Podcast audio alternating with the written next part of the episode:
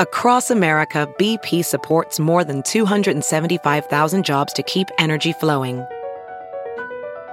Jobs like updating turbines at one of our Indiana wind farms and producing more oil and gas with fewer operational emissions in the Gulf of Mexico.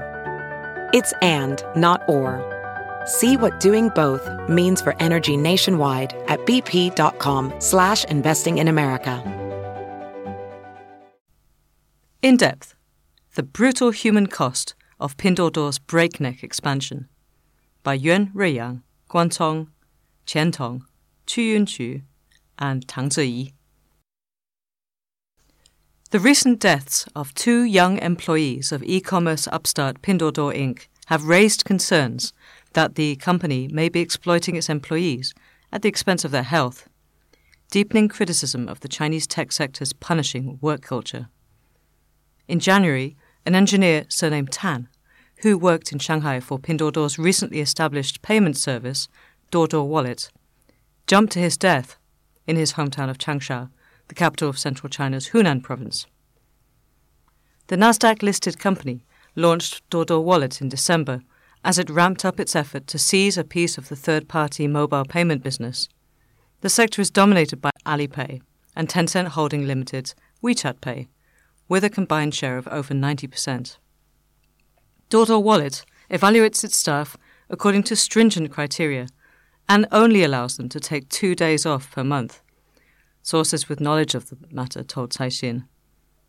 Tan's college roommate told the Chinese version of Esquire magazine that Tan had become inc- increasingly introverted after joining Pinduoduo and complained about his overwhelming workload. That case thrust the Shanghai based company back into the spotlight that shone on it two weeks earlier, when a 22 year old woman working for its online grocery shopping service, Duoduo Maicai, in northwestern China, suddenly died after work. Duoduo Maicai is another new business that has grown rapidly. Pinduoduo piloted the service in two cities in August before taking it nationwide. Maicai is a promising and long term program though there are numerous challenges for our employees to develop it. Pinduoduo founder and chairman Huang Zheng, also known as Colin Huang, said in an October speech to mark the company's fifth birthday. In that speech, Huang told his employees to get into the hardcore struggle mode. Following the Duoduo Maicai employee's death, a worker surnamed Wang was fired in January soon after he posted online a picture of an ambulance carrying away a colleague who'd collapsed at the office. Wang said that most ordinary Pinduoduo employees are required to work 300 hours per month, while headquarters staff at Duoduo Maicai are required to work 380 hours per month. That works out at over 12 hours a day, if no days are taken off in the month. Many Pinduoduo employees said Duoduo Maicai had a highly intense work culture and high personal turnover. 996 culture. For a long time, young professionals in China have seen working for a fast expanding internet giant or a promising unicorn as an aspirational sign of success. It's not uncommon for these companies to offer fresh graduates an annual salary of at least 150,000 yuan or 23,000 plus dollars, which could easily reach 500,000 yuan in 3 to 5 years. Those who can stick it out for a decade or more are likely to expect annual salaries of up to 1 million yuan. Some young high flyers are even able to afford multi million yuan homes in big Chinese cities like Beijing and Shanghai, the standard of wealth unattainable to the vast majority of people. Although these success stories have become less common over the last two years, as the Chinese economy has slowed, tech companies' compensation is still among the best on offer, and their appeal to young professionals seems undimmed. Many people are willing to sacrifice their mental and physical well being in the short term as they bear these companies' so called 996 work culture, in which employees are required to work from 9 a.m. to 9 p.m. six days a week. At Pinduoduo, normal working hours last from 11 a.m. to 11 p.m. six days a week. When programmers at Pinduoduo's technical group work a night shift, they have to work 20 consecutive hours from 11 a.m. to 7 a.m. the next morning. And according to China's labor law, employees can be ordered to work no more than 8 hours a day and no more than 44 hours a week on average. If employers want to extend employees' working hours, they should reach an agreement with employees and labour unions first. To protect the health of employees, employers are not allowed to extend working hours by no more than three hours per day or 36 hours per month. Companies could be fined for breaking this rule. Duoduo Maicai's employees' 380 hours of monthly work exceeds the legal limit by about 80%. In China, although most internet companies have unions, they don't perform well, and some of them are even set up to serve the companies rather than the employees, industry insiders say. One labour regulator official told Caixin that in reality, it's very hard to implement the labour law. Currently, risking one's health or even life for money is very common in China.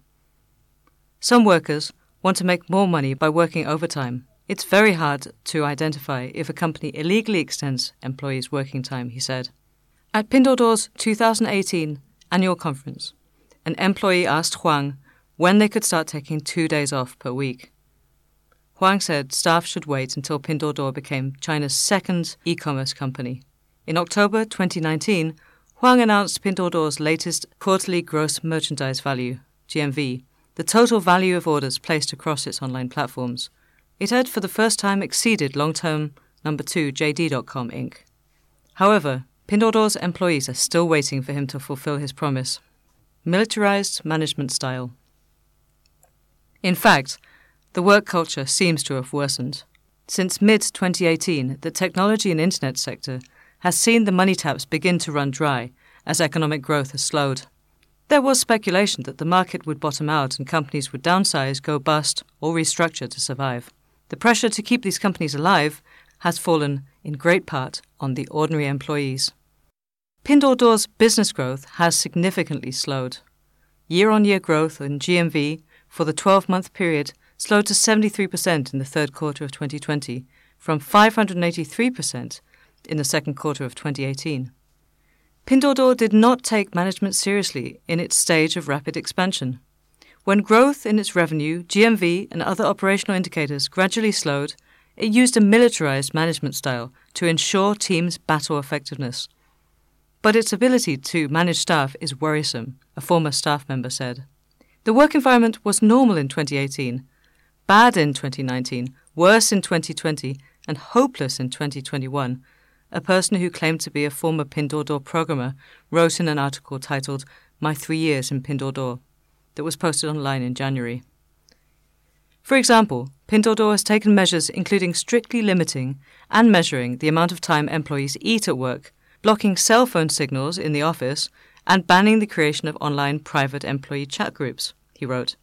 The former programmer said that many employees make accounts on MaiMai, a job focused social media platform that allows people to communicate anonymously to keep up with what's going on in the company. CEO Chen Lei revealed in October that the company had less than 7,000 employees, while analysts expected it to earn about 50 billion yuan in revenue in 2020. That means each Pinduoduo employee contributes an average of 7.14 million yuan to the company's revenue, significantly higher than the 1.5 million yuan figure for 2017. How hard do the staff have to work to achieve this? asked someone working in human resources for another internet giant. And the deaths of its workers aren't slowing Pinduoduo's push for growth. In January, the Shanghai Labour Supervision Department launched an investigation into its working conditions. That same month, the company launched Duoduo Maicai in the city. The department has not announced the results of its investigation yet. Possibly due to the impact of the deaths of the two employees, Pinduoduo's sponsorship deal with CCTV for the state broadcaster's annual Spring Festival Gala TV show was cancelled in January, which is regarded as one of the year's biggest advertising events. In 2020, Pinduoduo's stock price was up by more than 350%. Analysts call Duoduo Maicai the company's second growth driver. In my view, Pinduoduo is only responsible to shareholders and barely cares about its merchants, users, and employees, a former staff member said. Timmy Shen, and Luo Meihan contributed to this report.